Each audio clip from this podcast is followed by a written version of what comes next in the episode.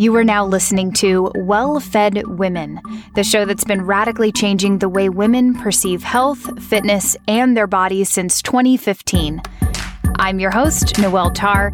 Submit your questions to wellfedwomen at gmail.com, and you can keep up with the show on Instagram at wellfedwomen. Welcome back to the Well Fed Women podcast. This is episode number 336. I am Noelle Tarr of coconutsandkettlebells.com. I'm a nutritional therapy practitioner and a certified personal trainer, and my co-host is here, here, Stefani Ruper. And we haven't talked in, uh, I don't know, maybe a month and a half or so with summer break and vacation. So we have a lot to catch up on, and we'll be trying to figure out where in the world is Stephanie now? Uh, we'll also be talking about mental health and body image, natural treatments for seasonal allergies, ways to get back into it after time off and vacation, which is very fitting, and inositol for fertility. Before we jump in, I uh, am excited to tell you about the best gluten free sourdough bread on the planet. I have been eating this bread for months and I have a freezer stocked of it right now. Um, I even took a loaf with us on vacation when we went. I guess I shouldn't call it vacation. It was a trip with my kids down to my parents' house um, in Virginia Beach, but we took a loaf and it's so good. And the texture reminds me of the bread that I used to eat at one of my favorite restaurants going up. You know, they'd always bring out the bread basket and like dipping oil, and it's exactly that texture.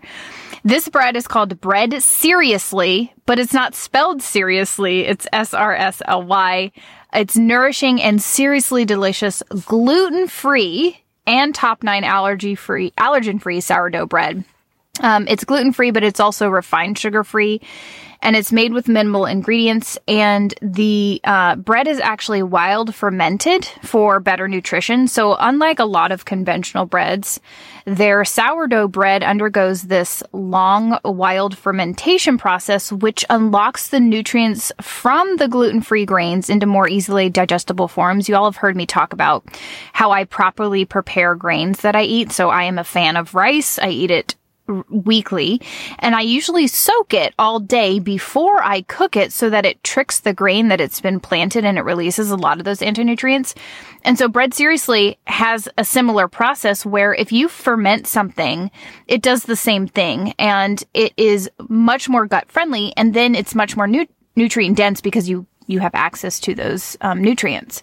So they have a classic sourdough bread. They have a cinnamon loaf they actually have sandwich rolls and then dinner rolls, and we've been using those to make um, as like burger buns for because we grill burgers a lot, and we just you know get some good high quality grass fed beef, um, form it into patties. Salt the outside, folks. Do not salt your actual burger meat. Salt the outside. That is my tip.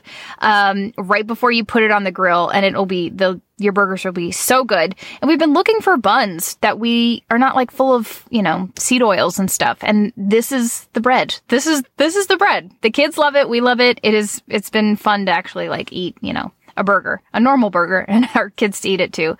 Um, so they ship nationwide. They have a delight guarantee. So if you aren't happy with it, you can, they'll just give you a refund. Uh, what I recommend doing is just placing an order on the website. So it's bread seriously, B R E A D S R S L Y dot com. Use our code WELLFED for 10% off your order. So an entire loaf lasts about a week, I, th- I would say, and they come in these like brown paper kind of freezer friendly bags. So you can actually just store the loaves in the freezer, pull one out and lay it out. Um, to like thaw in the fridge. And then the best way to eat it is just to slice it up and then toast it and put a little coconut oil or butter on it. It's so good. Um, now I want a piece of bread. So that's bread seriously. Bread and then S-R-S-L-Y dot com and then the code WELLFED will get you 10% off. I think there's free shipping on a minimum order. So just like stock up, put everything in your freezer and, and get some bread. Um, okay. Hi, Stefani. Hey. Let, us pick back up where what we were. You, I, I always like it when you're you're excited to talk to me. I mean, I think you always are, but, uh, but wait, I don't know. Is that true? Curmudgeonly, and I I bring a positive of ethos and mood to the table. okay, so let's yeah. be honest. When you do this for six years, every week, you know, a lot of times we come not our best selves, and I I will be the first to admit. Sometimes I'm like, hey.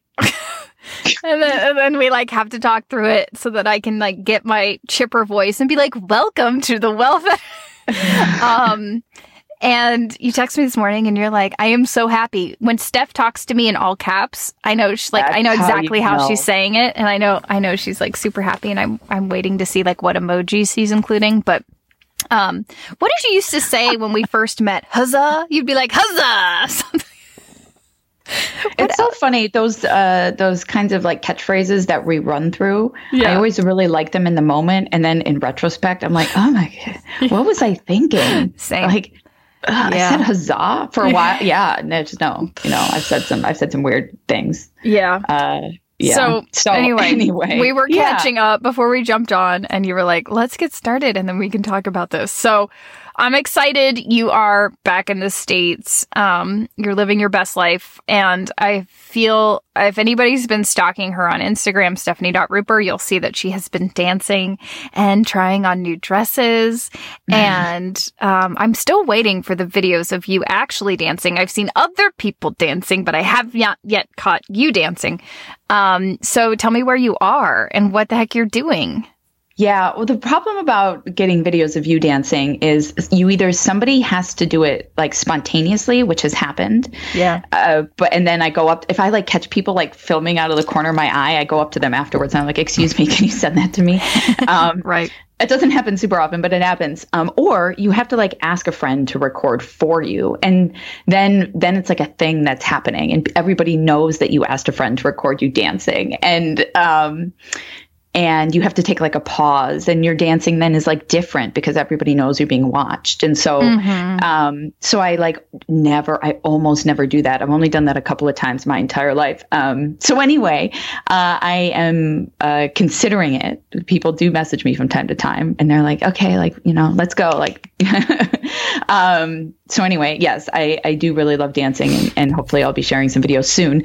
Uh, i am currently in boston I uh, came here for the summer. I was planning to come here for the summer. I had some uh, things uh, that I needed to do here, uh, but I have been having such a wonderful time that I have decided to stay. And I have not signed the paperwork yet, but a lease is supposed to be sent to me later today. So, pending some sort of grand change in the next few hours, uh, I will be in Boston, in the Boston area rather, uh, for the foreseeable future. Um, it feels great. I mean, so here's the thing. So I was thinking like Paris, I was thinking Dublin, I was thinking some other cities in France, maybe Berlin. Uh, because you know, you know where like just if you can when you can be any like where when you can be anywhere, but or many places anyway, and that's such an enormous privilege. But I have been doing so much chasing of happiness or the right place or the right thing. Mm-hmm, mm-hmm. And ultimately, like the thing that makes me happy is loving community and meaningful work in a place. And I could probably build that kind of anywhere, but I also mm-hmm. already have it in Boston, or at least the roots of it. I'm going to have to be really intentional about you know finding the right communities to tap into and groups to get involved with and stuff. And i'm, I'm really excited about it because i know that it's here. Uh, but i do already have some really close friends people i love so deeply here. And i know a lot of the spots and the universities and the libraries. And yeah i and it's perfect because I can still get to Europe kind of easily, uh, relatively speaking, you know, but not easily, uh, and be close to my family. So it's uh, win as uh, yeah, win win win as as they mm-hmm. might say in the office. It's win win win. So mm-hmm. yeah, yay! Yeah, that's, that's the news. Yeah, yeah, and you have hopefully a gorgeous apartment that is like a real adult what would you call it? A flat. Um yes. you're gonna have to start speaking american now. I don't like apartment. I really like flat but yeah it makes yeah. I like yeah, it better too. Yeah. thank you. Yeah so uh yes i have a i have invested in i have invested in myself in my space and i'm getting a one bedroom uh, that's in a location that i like. So mm-hmm. yeah now now i um I don't know. I'm really excited about like how it feels. And I have never home decorated before, ever. I've never owned furniture. Well, I bought a futon. I like paid for half of a futon to try to make my room beach themed when I was like 11 or 12 or something like that. Um, you paid, you and your parents each paid half? I don't know if I ended up paying the whole thing eventually. Like, I mean, you know what, you know, I don't, I don't yeah. quite remember. Um, That's cute. We always said it was my futon, like I did pay for it, but uh, that's the only furniture that I've ever purchased in my life. I have some, I have a lot of blankets. I have a lot of blankets. Um, right. It's just so many, like 11 on one bed. Um, so yeah, I got a lot of blankets and that's it. So I'm going to be furnishing and doing the whole moving thing. Oh so no, you're going to be searching like Magnolia Market and stuff like that, like hashtags on Instagram. What's Magnolia Market? you know Chip and Joanna Gaines? Who's Chip and Joanna Gaines? Oh, Is no. that a person or a thing? Oh no. Chip. Chip. And Joanna Gaines, you're you need to start watching HGTV. Oh, I'm not going to watch HGTV. not um no. Sorry. I draw lines. Okay. I draw, okay. They're like yeah probably the most well-known home decorating team family oh, in team family. How do I how do I even describe them? Everybody's listening like, uh how do you even describe Chip and Joanna? I don't know. They're just like home decorators. So they do have they're like down in Waco, Texas and they have um they're like you know how a lot a lot of HGTV shows will like have like people who actually renovate houses and decorate them too. So it's like a team. Mm-hmm. Mm-hmm. So they they actually remodel homes, making like, affirmative noises. Like I know. Yeah, uh-huh, uh-huh. So they'll be like architecture. Like they actually will gut a house, sure. do the whole remodel, and then decorate it too. Okay. So they they just they're the whole package, and they're the one. Have you been in a Target lately?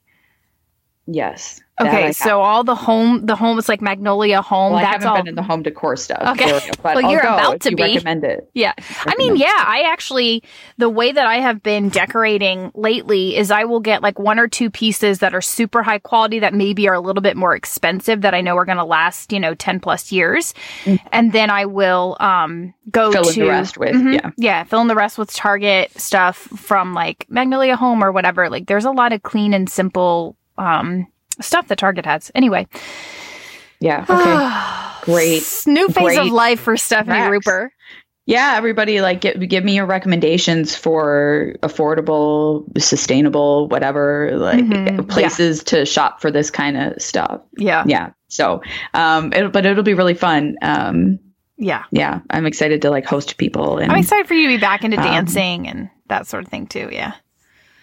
Yeah. It's so good. So anyway, how are you doing? Uh, we're good. Just watched. Have you been watching the Olympics? No, no, no. I'm like aware it's happening. Okay, that's about it. Yeah. How's so, um, the U.S. this morning just won their quarterfinal match, which was great. Women's U.S. soccer. Mm-hmm. Um, so I was pretty stoked about that because that like was a really long game and had to go to like the final kick out. And I don't know if you saw the stuff about Simone Biles. I did. Yes. Okay. I, well, I've seen it on Instagram because the people in my circles have very strong feelings about it. Yeah, it's pretty polarizing, isn't yep. it? Yep, it um, is. So essentially, what happened, and and I, our first question is kind of going to talk about um, our own personal mental health journeys and how we stopped and started asking questions about the narrative as opposed to just letting the narrative overtake us when it comes to you know health and body image and fitness and all of that kind of stuff. Um, so interestingly enough, she, you know, team finals. This is, and again, as a society and as a country, we put a lot of pressure on our athletes. And I get that. Um, but that's part of the role, right? You're on the stage, you're representing our country to the entire world. And our country loves, loves a good sport. So I think that even though she has been to the Olympics before and has literally won worlds like so many times. They, they, you know, the last time she won, people were like, they should just name gymnastics after her. It just should be like Biles Jastics or whatever. Cause it's just like she has completely set a whole new standard. Um, so they were going into their in gymnastics you have an all-round competition where four people actually compete against other four people so it's like a team final and then um you what happened yesterday in Tokyo was that there was an all around individual final where all individuals compete against each other and everybody expected Simone and the US to win the the team final, get a gold there and for Simone to win again. It's just no question. And she pulled out, you know, she did and if anybody has seen the vault um and has ever done anything like cheerleading or gymnastics or anything like that, it looked very scary. Uh, where she did the vault and she in midair got lost. She didn't know where she was. Um, did not actually complete it. Didn't do the full turn. Landed and and kind of like collapsed over to try to catch. And she like if you watch it in slow mo, it looks like she just completely lost, got lost. And the day before, when they were in the qualifying, when they were trying to qualify for the team all round every single time she had a mistake. She was landing and then fell off the mat and it was just like not her. And so, um, she pulled out in the middle of the team final. Now, initially, I think a lot of our reactions is like, whoa, you were the person, you were our girl. What happened? Like you got to the end and you pulled out. Like that's not like, that's not fair to everybody else and to other people who could have, you know, like competed for us. You know, you should have gave your spot to somebody else. Um, and again, that was kind of my reaction initially, not seeing it. But then you have to take a step back and just think about what she's doing and the tricks and just the pressure that I think our society puts on, um, athletes and female athletes in general, especially in this, the sport of gymnastics. And if you aren't all there, like it's super, super dangerous. And so I had to almost like take a second and be like, check your feelings. Cause now it's like, why am I mad at this random girl who's like done way more than like I could ever do and has experienced way more pressure and has also like been sexually abused. She was part of that whole USA gymnastics case where um the just disgusting human of that is Larry Nassar like violated so many of those women like she was part of that group. So, I mean, it's it's been kind of a crazy year and a crazy past few years. So anyway, I just think um just as as women in general and people who know um, the importance of mental health, like we should support somebody if they decide that they are not mentally equipped to handle what the, like what they're like it's not like she wanted that to happen right? But i had to shift my mindset or, or not shift my mindset but like shift my attitude and be like okay check yourself. Like it's about her and her mental health. Like, what is this if she hurts herself? You know, what is this if she, her mental health is crumbling? Like, she needs to take a step back and take care of herself. So I was proud of her. I know she's probably crumbling because she doesn't, you know, she didn't want that to happen, but, um, it just goes to show like your mental health is just as important as your physical health. And if your mental health is not there or you're doing something and sacrificing your mental health, like your overall health is going to decline, including, including your physical health. Our society loves to separate the two. Our society loves to put stigma on mental health and, and think that mental health is a look. And, you know, we in, on this podcast have constantly talked about how you, you've got like, if you're making changes or, you're sacrificing your mental health in the name of diet, in the name of fitness, in the name of productivity, in the name of achievement.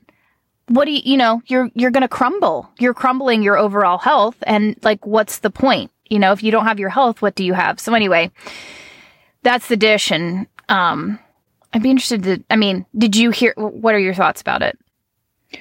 Uh, yeah, I, I agree with you. I think yeah, I, I haven't like, yes, I agree. I haven't gone through any kind of particular like thought development. Yeah. When I first encountered the news, I was like, oh, that's interesting. And mm-hmm, oh, this mm-hmm. is going to like start a national conversation. Totally. And, um, and you're right. It's also, it's very polarizing and it's just it's so remarkable to me how we can take we will polar you know i don't know. We'll say it's so polarizing. We will polarize around anything these days. And like that's just a fact um, because of it's the way our society is you know and we're we're very primed to like want to be oppositional and argumentative and mm-hmm. defensive and and to like align with the group. So uh, that's that's really uh, it's really unfortunate.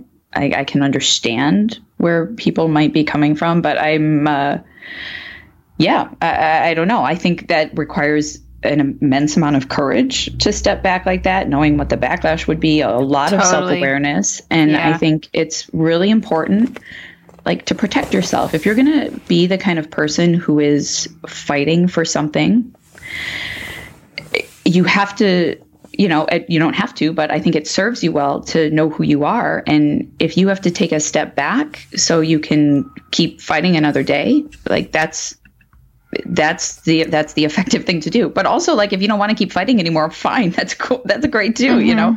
Yeah. Um, so I just I don't know. Um, you know, and it's I don't I don't have a whole lot of feelings about the concepts of like a country and attaching like I don't experience feelings about how many medals different countries win. So I understand what that other people do, and it's just like sports teams and all sorts of national things and patriotic things. Like I get it. I don't. I don't have that that strong kind of feeling, and I do understand that you know when you go to represent somebody, you're choosing to represent somebody. At the same time, like we are all our own people, and when we act as our own people, we empower others to act as their own people too. And so I think that that's we could look at the narrative as that's actually something to be proud of and to use as an example, right? Like it, it's not an example of American shame, I don't think. Like it, it, we you could look at it the other way if you wanted to. Um, so anyway, just some thoughts. Yeah, and I was kind of chatting with like talking because we are, are very um, go Team USA. Like we're in the Olympics completely. Oh, I can totally see that. Okay. Absolutely. Sure. So, um, you know, I was kind of talking, and this is like what has surrounded our entire week uh, is is the Olympics, and I think that when we were talking about it, I think that you know, back in the day, years ago, let's say, even just two or three Olympics ago, you did not have this sort of coverage. We did not mm. have on demand highlights and constant, you know, recaps and live streams. And I mean, NBC has four d- different apps on Apple TV that you could go to and be watching and streaming everything. And so we're seeing everything in real time. Social media has exploded since the last Olympics. Five years ago, it was nothing. I mean, even in just five years, but certainly in the last two Olympics. And so we're all following these Olympic athletes. We're all commenting. We're all DMing them constantly. Not we, people. And so I think that the pressure has just gotten into an insane level where everybody has an opinion. And I, I, I know we blame a lot on social media culture.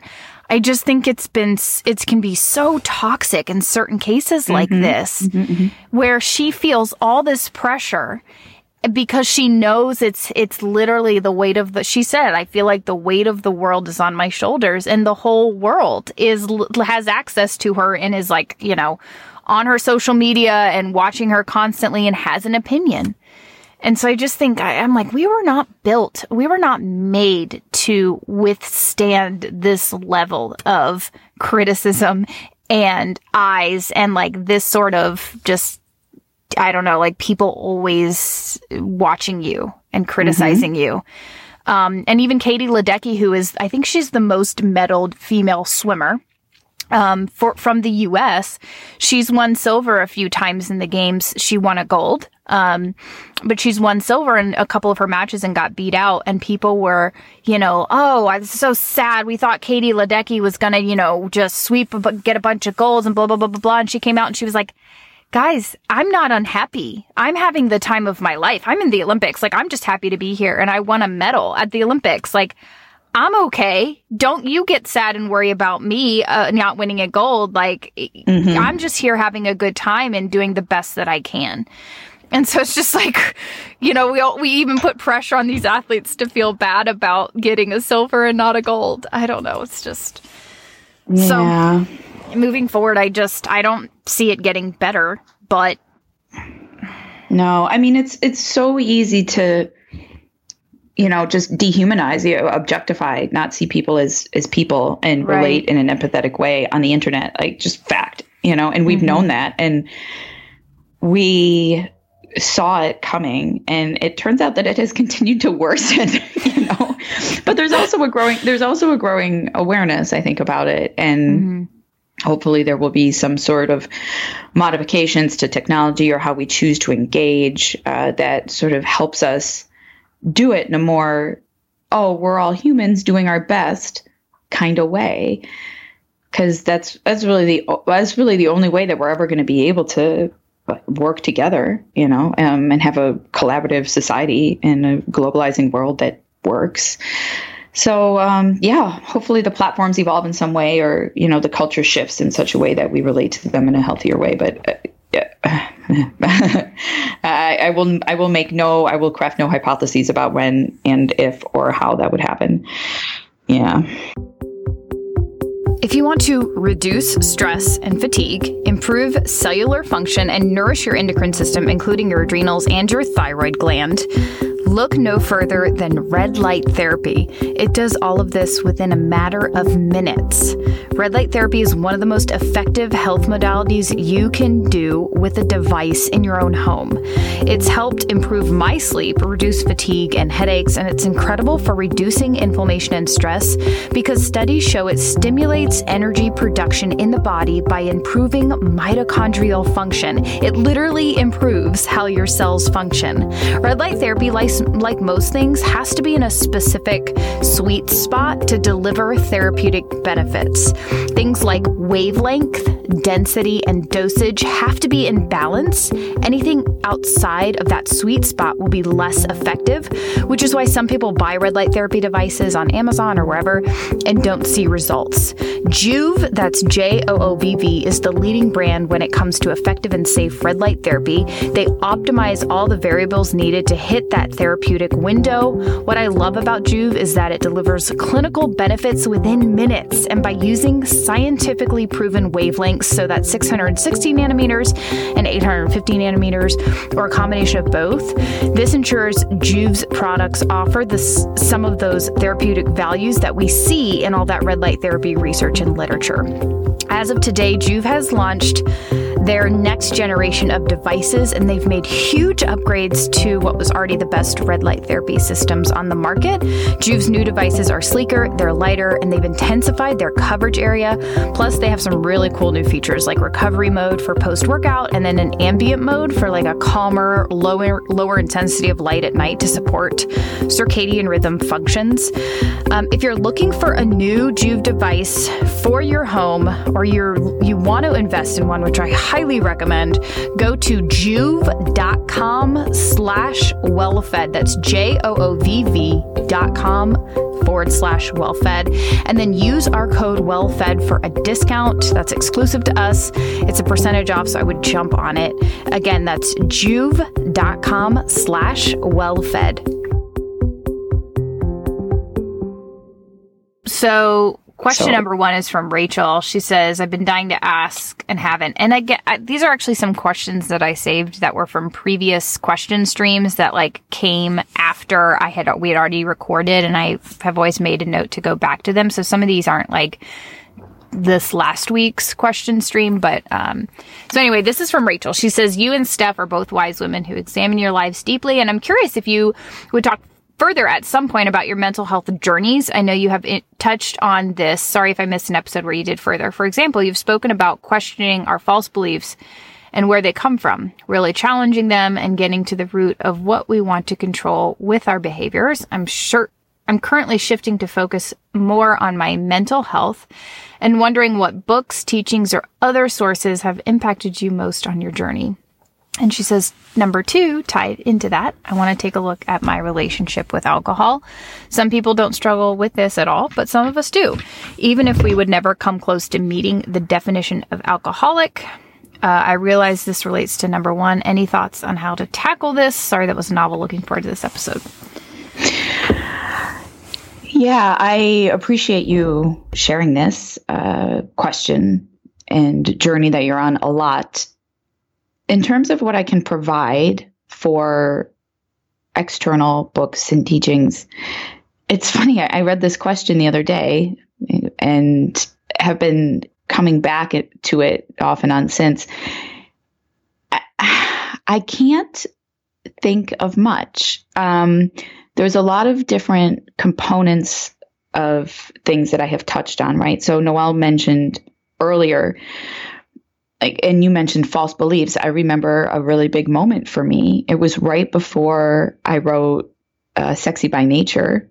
But you know, back in the day, it was now nine years ago when I had this realization. When I read my first book about feminism, and I was like, "Oh, okay, okay, uh, that's interesting." Um, and that I learned a lot about society. I couldn't tell you what the book was for the life of me. It was so long ago. Um, so I think like educating ourselves about the world is really important uh, about history and how things came to be this way and about influences. And unfortunately, I can't even think of books that I have read that would point to them. Uh, I know they exist, um, but understanding the world and how it came to be this way is really, really important. I always um, talk about deconstructing and then reconstructing, right? Like you have to know what you're sitting in. And you mentioned false beliefs. So um, I'm sure you're aware that I've said similar things. Like we have to see understand what the nature of the pool is that we're swimming in in order to then like navigate the currents and i don't know now i have to stick with this metaphor since i came up with it. So like erect some like barriers or put in some logs and add some frogs or something and make it in a nice little pond. Okay whatever something that happened that metaphor happened. Um, i think uh, the most important thing uh, practice of mine is really consistent self awareness, by which I mean constantly paying attention to my inner state and trying to understand how and why it is that way. And doing it in a way that is compassionate and trying to treat myself the way that I would treat other people while I do this. And so I would recommend I don't do this as an intentional practice, but I've, I've I know that sometimes a, a more regimented type exercise is good for people, but you can actually set aside time every day you know 10 or 20 minutes. You know often people will will sit and meditate which is a wonderful way to be mindful but you can also do like an intentional dig into your emotional and mental space. So it's like journaling but with a purpose or an awareness of like here's something i did today. What was i feeling when i did it? Okay and why do I think I was feeling that way? What might have been influencing me to make me feel that way? And you can come up with some potential ideas, and some will feel more accurate than others. And that's just, I think that's just how we work. I, I think of it as a feeling of accuracy of like, oh, yeah, that's the one.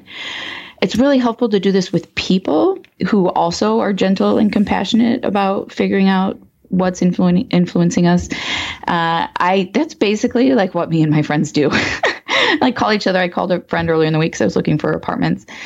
And I was like, hey, do you have a little bit of time to help me like untangle why I'm feeling this way? And she's like, yes, you know, and then you ask, you know, questions about, um, did you feel this or do you think maybe your attachment to this is uh, playing a role and so um, doing these things with people uh, can be a great check um, on yourself and being around people who are compassionate you know therapy obviously is is like this is similar to this. Uh, there is also a lot to show um, in the literature i think um, oh, okay forgive me for saying that. I haven't read the literature. I've talked about it briefly with people through various points in my life so. But um, compassion and empathy is such an important part of our relationships with other people. And so surrounding yourself with that for yourself and for others, I think can really help us move into places where we are self aware and then don't turn towards the things that can be unhealthy for us, right? Don't turn towards things that are uh, coping mechanisms that have addictive properties or qualities. Uh, I think that kind of softness, holding yourself in a soft space, like, okay, I'm just human, I'm just here. All things all things change, all things pass. There are ways out of this. There are, I uh, am just sitting here and I'm a human and that's okay. I think getting comfortable being uncomfortable is really important. And we do a lot of running into substances and into patterns of behavior, um, various kinds of things to avoid discomfort because you don't maybe want to look in or you're afraid of what you're going to find. But if you take maybe set aside some time on a regular basis to sit with those feelings and unpack what might be making you uncomfortable and then you can put it away right and again this is very much similar to you know what therapy is and you can do this with do these kinds of things with a therapist or or not um, and then yeah, you you you take it down and then and then you build it up. I think something that's um, I'll say two more things and I'll stop. Something that's really important for me is having a bunch a bunch of things. I like to think of my mental space. I do all the time um, as like um kind of like a like a Parthenon, right? So like a big open space with a roof and a bunch of pillars right? So it's like a Greek building with a bunch of pillars. And I like to have a lot of pillars. Um, and some of the pillars are people, uh, friends, and activities, dancing. And some of the pillars are like me. Uh, meditating, me exercising, or me sitting and thinking, me knowing that I'm capable, me working on feeling like I'm capable, me knowing, you know, having all of these different kinds of um, thoughts and feelings. Um, and then if any of the pillars get taken away or get jostled, I'm I'm still okay. You know, and I have my own practices in myself and things that I can reach out to in the world that can help me sort of work through whatever I'm going through and keep moving forward. Um, the last thing I'll say is I think a really big part of my journey of late has been uh, learning to let go of things that I once thought I needed or once thought would make me happy. Uh, and it's the process of letting go is is difficult. But we are we sort of are always networked with attachments to ever like to our worlds. Like that's we ping pong around in these networks of things to which we are some degree attached. Uh, and letting go is hard because we rely on those things we just we come to and, and that's very human i think again generally speaking. Uh, but learning to release what has been and be open to what might be, I think is also a really um, powerful way uh, to turn towards behaviors that are, you know, conducive to our flourishing, uh, as opposed to uh, ones that can ultimately be be disruptive. Um, yeah, I, I, could keep talking, and maybe more specifically, I, I wouldn't. I don't want to comment on the like biochemical aspects of how people think about um, addiction and alcohol and what have you. Um, but I do think learning to love the honesty, any kind of dis- discomfort um, is is really important, and doing it in a space of um, compassion. So, okay, mm. hey. You know, as you were talking, I was just trying to sit here and think about what was my journey and was there anything that I read or what, and it, there wasn't any like one book. Mm-mm. I mean, I read them, you know, I, I had a workbook on emotional eating because I thought that that was my problem. And I had read a lot of diet books and then mental health and self help books. Like I was always in the self help section, you know, because I wanted to better myself. And there wasn't any, and I, I'm sure there are sufficient books on this topic. Mm. I now yeah. I just don't think that reading a book is necessarily going to lead to a lot of the change that you mm. think it would. I think a lot of us want to snap our fingers and be like, okay, I'm just focusing on my mental health now and I'm going to leave all this stuff behind. And then you wake up the next day and you look in the mirror and you start thinking about, well, maybe I should skip breakfast or, ugh, I don't like this cellulite right here or whatever. And you're like, that didn't work. What, you know, how, how can I leave this behind? The truth of the matter is you, like Stefani, you were saying is like, it really takes a healthy dose of self awareness and understanding that it's a daily thing. And yeah, you can definitely move away from being controlled by thoughts around food and fitness and feeling like your worth is in those things. Absolutely, you can get to a much more healthy place, but it, they're always, you know, we, we live in a world that is hyper focused on appearance and achievements and productivity and success. And so daily we have to as women in general, but we have to we have to take a step back and say, is that really what I want for my life? Is that really going to fulfill me? And if not, what is? And I think that for me, it was a rock bottom moment of being super, you know, severely injured. I had just completely driven my health into the ground, you know, all through college and was working at a triathlon store and just just training all the time and just totally destroyed my hips and my back and um and just kind of being in that state i i had to take a look at okay what am i doing this for why am I trying to train? So like, what do I want out of this? And so it wasn't like a book that I read or anybody I was following on social media because I really didn't even, you know, I wasn't even on Instagram or anything back then. And if anything, the people I was following on Pinterest were like, it was the opposite, right? It was like, don't stop until you're proud and, you know, like all this, the garbage, the Fitspo. I think just being in that moment, the rock bottom moment and like re- that requiring me to question and kind of say, why, how did you get here? um, required me to build a new narrative required me to say, okay, this isn't working. I don't feel better. I don't love myself anymore. Like I'm not, I don't like, I'm not happy now that my body is, cause I did get very thin. I lost my period. I was running, you know, umpteen amount, you know, however many miles a week and I hated it. I wasn't, you know, I would say that I enjoyed it, but there were definite parts of it that I absolutely hated. I never felt good. I always was thinking about food and I wasn't healthy. And so I think that if you can get yourself to a place where you can stop and, and reevaluate your own values and say, what is it that I do value and where is it, is it that my worth lies? Then you can kind of recheck, you know, keep that on a sticky note somewhere on your mirror, um, or, you know, on a note on your, on your computer and continually remind yourself of that because you are going to be bombarded still day by day with these, these messages. I mean, it's, it's all in my discover feed still on Instagram. And, you know, I, even after having babies, it's it's been it's been a challenge, you know, for me. It's like I totally lost my fitness. I totally and so like again, I had another moment of like what is it that I value? Um, I value being able to walk and feel good and stand and not be in pain. And so that's what I was able to focus on on and naturally had to leave some of this other stuff behind me and say my my worth and my value doesn't lie in these things.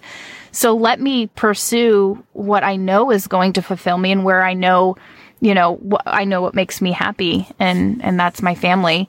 And I think of it as of late too, it's, I mean, I know for me personally, my worth lies in Christ. I know that like I've been doing a lot more as you know, and I think some of it is maturity, um, and just having life experiences and getting older. Like you hit 30 and you're like, what am I doing?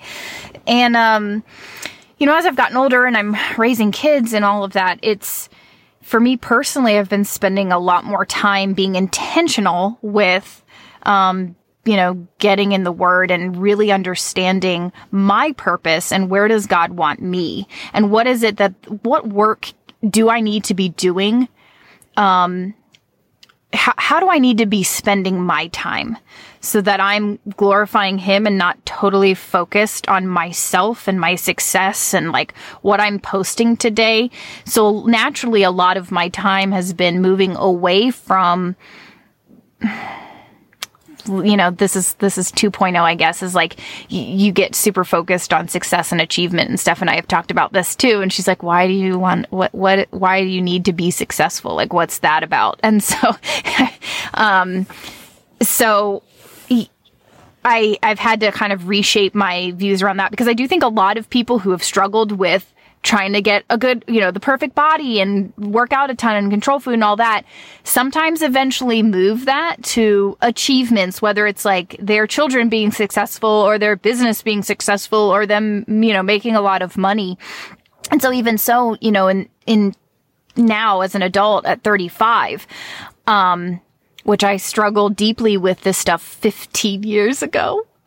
Um, you know, that was a long time ago. And so now I'm a different person and I've come, a, you know, a long, a long way, but I still struggle with the same things, which is finding my worth in, in the way that people perceive me or perceive my success or think, you know, how much, you know, do, does she, is she successful? Does she make good money? And, you know, and so we, we can get trapped in that a lot. And so, you know, in the modern day, I'm just more concerned about what am I doing, where my worth lies now, which is it's in Christ, and what am I doing um, to like do what He's called me to do? Like, how am I taking care of other people and serving other people and um, also like sowing into my children and my family and the people around me that need help. So, anyway, um, number two, tied into that, I want to take a hard look at my relationship with alcohol. I think this is, I think this is smart. Um, I actually, after I did an interview with Carrie Jones, she talked a lot about you know getting older and the impacts of alcohol on our on our liver and on our body and we have this very strong, like, mama needs her wine culture and like mom needs to be, you know, with wine in hand to get anything done.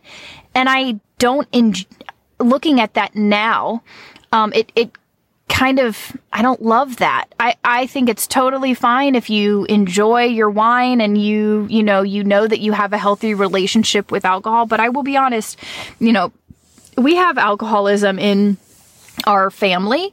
And I, you just have to be able to know that I'm not using this as a crutch. I'm not using this to escape. I'm not using this to not deal with my problems. And when you see that happen, um, stop it before you get to the place where you become super dependent on it.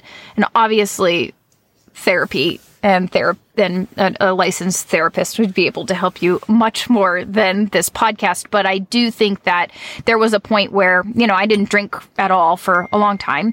And then after having kids and I was really just tired and struggling, it was like Ken would come home and we would make a drink.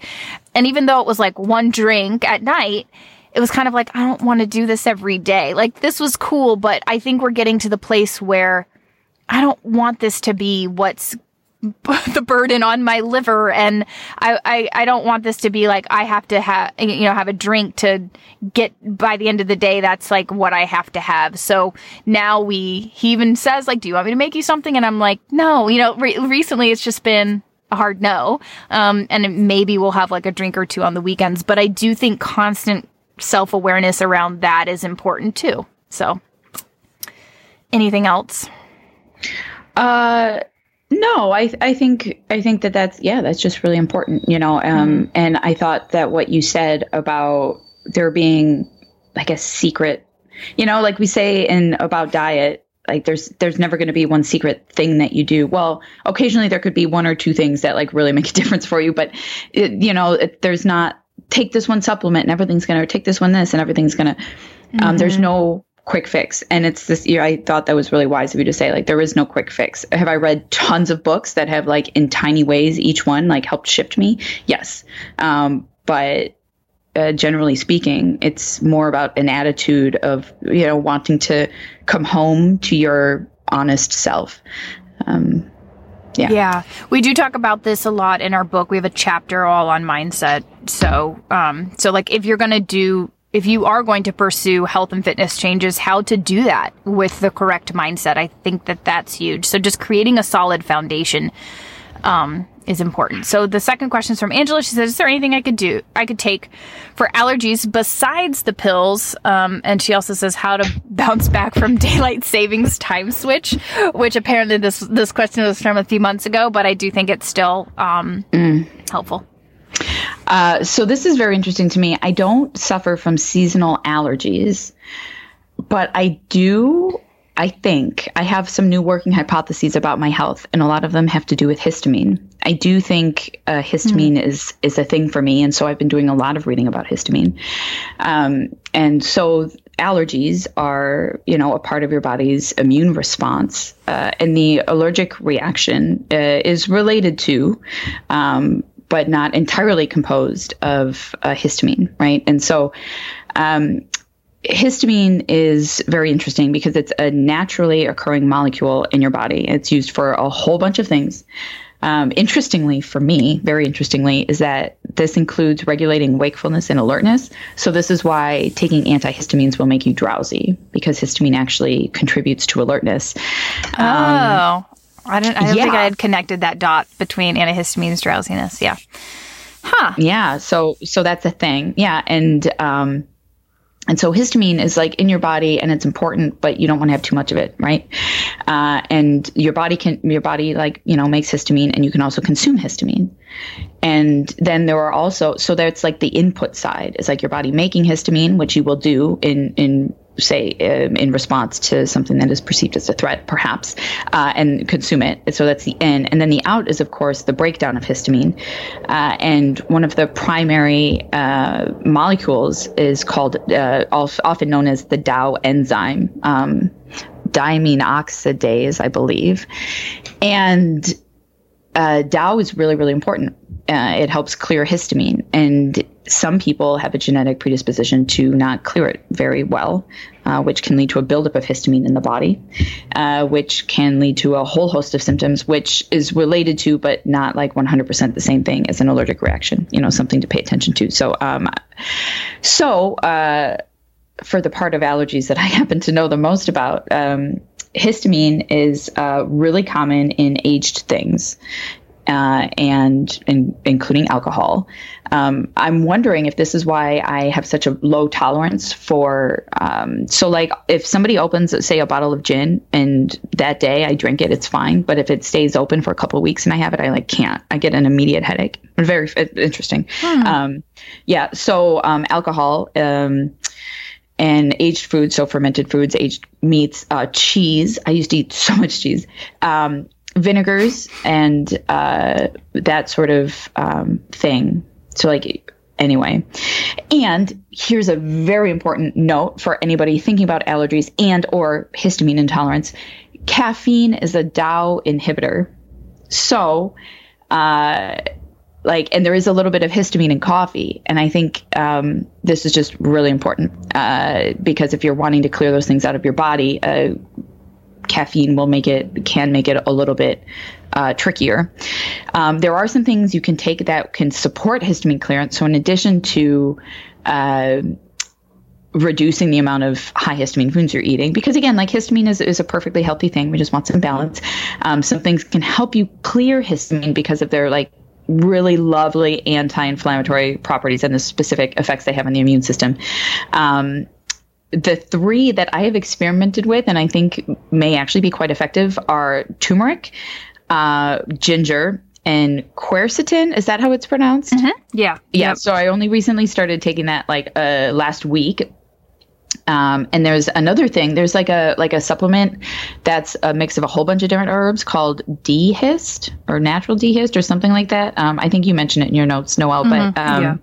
that's that's another thing that that is like in this in this uh, pool of like really potent anti-inflammatory herbal supplemental kind of things. Quercetin is a compound naturally occurring in plants and vegetables, but you can like just you know take it as a as a single molecule. Um, and uh, these things can help. Now, I can't again, I can't speak to how they might help for seasonal allergies, um, but they have. I think that they're making a difference for me in terms of my relationship to histamine, and that's just something to keep in mind in terms of trying to um, modulate uh, your seasonal allergy response. And then probiotics and your gut flora are like the other really key bit um, of of helping yourself and your experience of um, allergies. And so I'm just gonna like blanket say like do the gut healing probiotic thing. I think Noelle might talk about that a little bit more, so I'll let you do that. the blanket statement. I like that. Um, Take care of your gut bugs. I I think truthfully, um, Absolutely. So my husband does have really bad seasonal allergies, and anytime that we are outside and working, um, you know, lawn stuff, which we do every weekend, he pretty immediately will have some problems. One of the things that you can do is if you're outside and you come inside, you can do the neti pot to clear all those allergens out of your nose. That's really been helpful for my husband. Um, the whole goal with taking these more natural remedies or these more natural supplements for treating seasonal allergies is really to calm down the immune system, support, like Stefani said, your gut. Digestion in your gut impacts absolutely everything from your metabolism to hormone balance uh, and how your body excretes hormones to seasonal allergies. Your immune system, 70% of your immune system is located in your gut. And so really, you know, trying to remove inflammatory foods like you know, things that we absolutely know are, and Steph and I both stand behind are things like vegetable oils and really processed sugars and grains. Of course, it's, we don't say avoid that all the time, but I do think if you're dealing with like an unknown immune reaction you could you could potentially be dealing with like a an immune response to some food. And so it's really important like even processed dairy. And so it's really important to kind of figure that out too. And you would likely see a reduction in your seasonal allergies if you kind of pulls did a you know like maybe an elimination diet. Um, we have a four by four in our book. I would definitely consider reducing um, or removing dairy um, because that can really trigger uh, like phlegm mm-hmm. um, mm-hmm. Yeah, and just a lot of those yeah a lot of those those seasonal allergy symptoms the other thing that's really important is supporting the liver. So the liver is responsible for actually breaking down excess histamine in a process called methylation. If the liver is sluggish, histamine is not broken down properly and then it can build up in the body. And then when you come in contact with a pollen or another allergen, both the immune system and the liver will pump out histamine in, in response to that. And so when this happens, like all your seasonal allergy symptoms can really flare up. So supplements that support the liver uh, are I think are going to be your first strategy and then supplements that help to clear out histamine because a lot of that the symptoms that you're experiencing is very much so related to the buildup of that histamine. So the first things you can do is of course like Stefani was saying saying steer clear of alcohol which is high in histamine, other histamine containing foods, fermented stuff, the cheeses, sauerkraut, pickles, that sort of thing. That's going to make a, a, big difference. Take a high quality probiotic without histamine producing strains. I like Smidge probiotic. Smidge probiotic. You're going to have to order it directly from the website. Uh, certain nutrients. So this is vitamin C, so antioxidants, vitamin C, quercetin. Um, they are potent natural antihistamines and and and then you can also supplement with magnesium that can um, help alleviate some symptoms as well, and then support liver the liver. So we take a supplement by standard process called Antronex. It's A N T R O N E X. It's desiccated liver with some calcium, just kind of support your liver to help clear out that histamine, and then a lot of people love the natural D-Hist. Um, it's by Orthomolecular. Um, I personally like there's a there's a product from Designs for Health called HistaEze, and it actually does have sufficient quercetin in it. Um, and so it's got nettle extract and a couple other things in there that's really going to support the elimination of histamine. So try doing that in the morning and at night when your symptoms flare and see how your body responds. You can also try a homo- homeopathic. Like I just, I feel like what's the harm? Um, we do the Rhinallergy pil- pills. Like if he gets if it gets really bad, he'll take Rhinallergy again, homeopathic, and you take it like I think it's like two every fifteen minutes for like the first hour, and then you take it every six hours. It's just like sugar pills. Um, so try that, and I think it will really help. It does help my husband's symptoms, and he he does they clear up within you know like twenty four hours. We talk more about histamine, episode number 270 with Dr. Becky Campbell. I'll link to that in the show notes so that you, if you're feeling like, huh, I have a lot of seasonal allergies or I have a lot of these symptoms, I need to learn more about histamine, check out that episode. So the last question we'll do, the uh, we'll talk about inositol next episode. Uh, because I, I want to give that sufficient time. So I know I said we were going to talk about that, but we're not. Next week. Um, okay, question number three is from Dana. She says, Oh, did we forget part of this? Okay, so let's combine it. So Angela says how to bounce back from from daylight savings, and um, question number three from Dana says, what do you both do to get healthy habits and digestion specifically back to feeling good after vacation?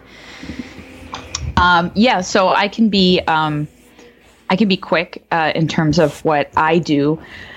Um, I, in terms of daylight savings, just an hour um, I mean, uh, my bedtime is not particularly regular at certain points in my life, so. Mm. Uh, but sometimes it sometimes it really is. In which case, uh, I just I roll with it. I just wake up at the time that I have to wake up and get in bed at the time that I want to go to bed. And I always take um, some things that I think are a little helpful for my sleep. I take magnesium threonate, I take uh, glycine, and I take a little bit of melatonin. Like I bite like a little bit off of a pill, so or like a tablet. Um, so uh, those are things that I take, and uh, it doesn't take me much more than. Um, a, a couple days uh, to readjust. And same goes for uh, switching time zones. Although if you're traveling east many hours, that's a longer conversation um, that I have a lot of opinions about, and I'll shelve it. But feel free to feel free to ask if you have any questions.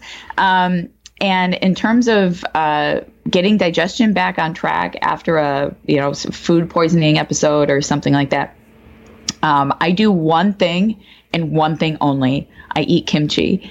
And it's so funny. I tell my friends this all the time. You know, they like are struggling with or whatever, or this or that or that. And I'm like, I this is what I do and it works. And people so rarely believe me. And I won't promise that it's like, a, you know, again, the one thing that will fix anything for anybody. But if I have any kind of stomach bug or whatever, I take it very easy. I try to eat foods throughout that period that just like intuitively feel well. Like I could, I could prob I personally could probably include like a lot of things on that list that others might not, you know, like something that has grains in it, for example, I would probably be able to tolerate. But it depends. Depends on how I'm feeling and what I'm going through. And maybe carbs are not the thing to be eating in terms of what's going on in my stomach. Um, but uh, but I eat kimchi, and then uh, when I'm done, I'll eat it like you know a little bit, a couple times a day, and uh, it takes me a few days to get back on track. I haven't had experience where that didn't work, but um, I don't know. There's always a first time for everything. So um, Mm-hmm. I might be mm-hmm. wrong about that. I'm just going to leave it at that. Okay. No, that's good. I love a good kimchi, and we usually do that too. We come back and we try to eat some sauerkraut and stuff that's just going to help regulate our digestion, get things back on track. What we have, oh, let, let me talk about daylight savings. Um, I hate it. I I hate the whole switching an hour. I it's just the worst as a parent. Uh, but what I ha- what I try to do, which is probably not all that surprising, is, is is get ahead of it. So I will actually start to make changes before they happen because mentally I do. So I I. Uh, I'm a little tricky with my sleep, and I think a lot of people are, and it's like the more the mental component than anything. And so sometimes when it's really, really late and I haven't gone to bed yet and I'm like, oh, I don't know if I'm going to fall asleep. Cause sometimes when I stay awake longer, like it just, I don't fall asleep as well and blah, blah, blah. So, and I know my circadian rhythms are going to be off. I'm going to be tired the next day. So I just have to kind of stay ahead of it, both with my kids and myself. I sort of try to push us along so that we get to bed quicker and we get the kids to bed quicker. So like their bedtime's 8.30, they sleep 8.30 to 8. And I try to push it so that I'm like, okay, we're going to get them to bed at 8.15. Okay, we're going to get them to bed at like 8-ish. And then by the time the the thing switches, we're kind of already there. Like we'll just put them to bed later, you know, 8:45 once the time switches and then we're back to 8:30 and it does take a long time. It it takes a while, but you know, a good couple weeks, but at least we're just slowly moving that way. And so that's how I take it with myself too. Is just slow incremental shifts.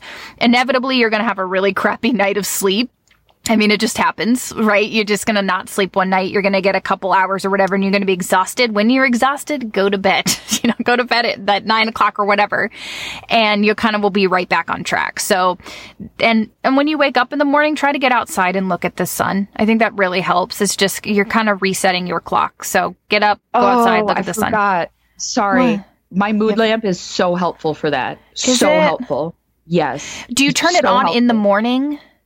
Yeah, well, when I was living in in Oxford, and right now I have there's nothing about my schedule that is regular. I'm I'm trying to I'm trying to establish it, but um, but I would like I would turn it on for about an hour, or like well more than they recommend. So don't do what I do, but like thir- thirty to sixty minutes maybe, um, like an hour after waking, and it just really helped me be feel good and be energetic during the day and tired at night. It was just, it was very, very helpful. Um, that's great. Yeah. So anyway, sorry. Go no, ahead. that's Resume. that's smart. Yeah, that's really smart. Um, for the digestion, I think coming back and taking the kimchi and the sauerkraut is really smart. We do try to take our supplements with us now. So anytime we go anywhere, I try to keep things as simple well, let's be honest, it's not simple. Uh, I try to keep things as on track as possible in terms of our health and how we feel. So I we do take our supplements, we try to take our magnesium of course with us, we take our our probiotics because I've had bad experiences on vacations in other countries where I have been where I become very sick and it just ruins everything. So we do try to take our supplements. I don't venture out and try and eat a lot of random stuff because again, I know that my digestion, I, I have an ex- a history of IBS and a lot of digestive issues and I react very, ve- I'm very sensitive to lactose still. And so, and sometimes it just gets in, you know. So I try not to vary as much. We try to go you know, and enjoy, we still enjoy ourselves. Like I'm good to eat some whatever gluten free desserts that they have.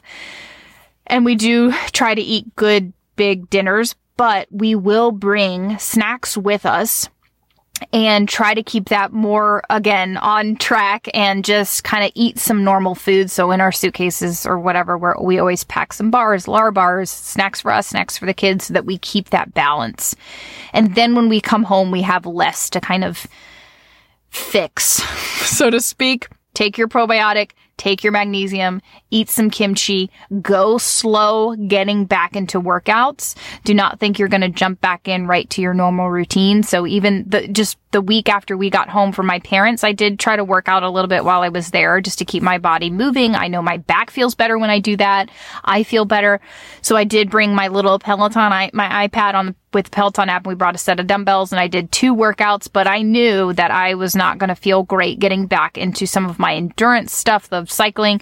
So I took it slow. I took you know, took it a notch down, did some easier classes, got my body back into moving again. You know, you're, you're sleeping in different beds, you're sitting in different chairs. Your body needs a little bit of time to adjust and get back into its normal routine. So go slow in that area too, and spend more time on a foam roller, stretching, getting uh, loose, and just kind of getting your body back to where it was. And of course, just start eating your normal stuff. Whatever you were eating before you left, do it again and and things will shake out. So Okay, that's it from us. Anything else from you, Steph? No. Good to catch up. Uh, we'll, we'll talk about inositol, which I always feel like um, it's one of those words that you could say in inositol or inositol, uh, but we'll talk about that next uh, time Steph and I are together, and we'll kind of go more into depth in, into that. So don't you worry, we'll get there. Uh, for more from me, you can go to coconutsandkettlebells.com, and I am coconuts and kettlebells on Instagram. From Steph, for more from Stefani, health2empower.com, and she is at Stefani.Ruper on Instagram. Thanks so much for being here, guys. We will talk to you next week.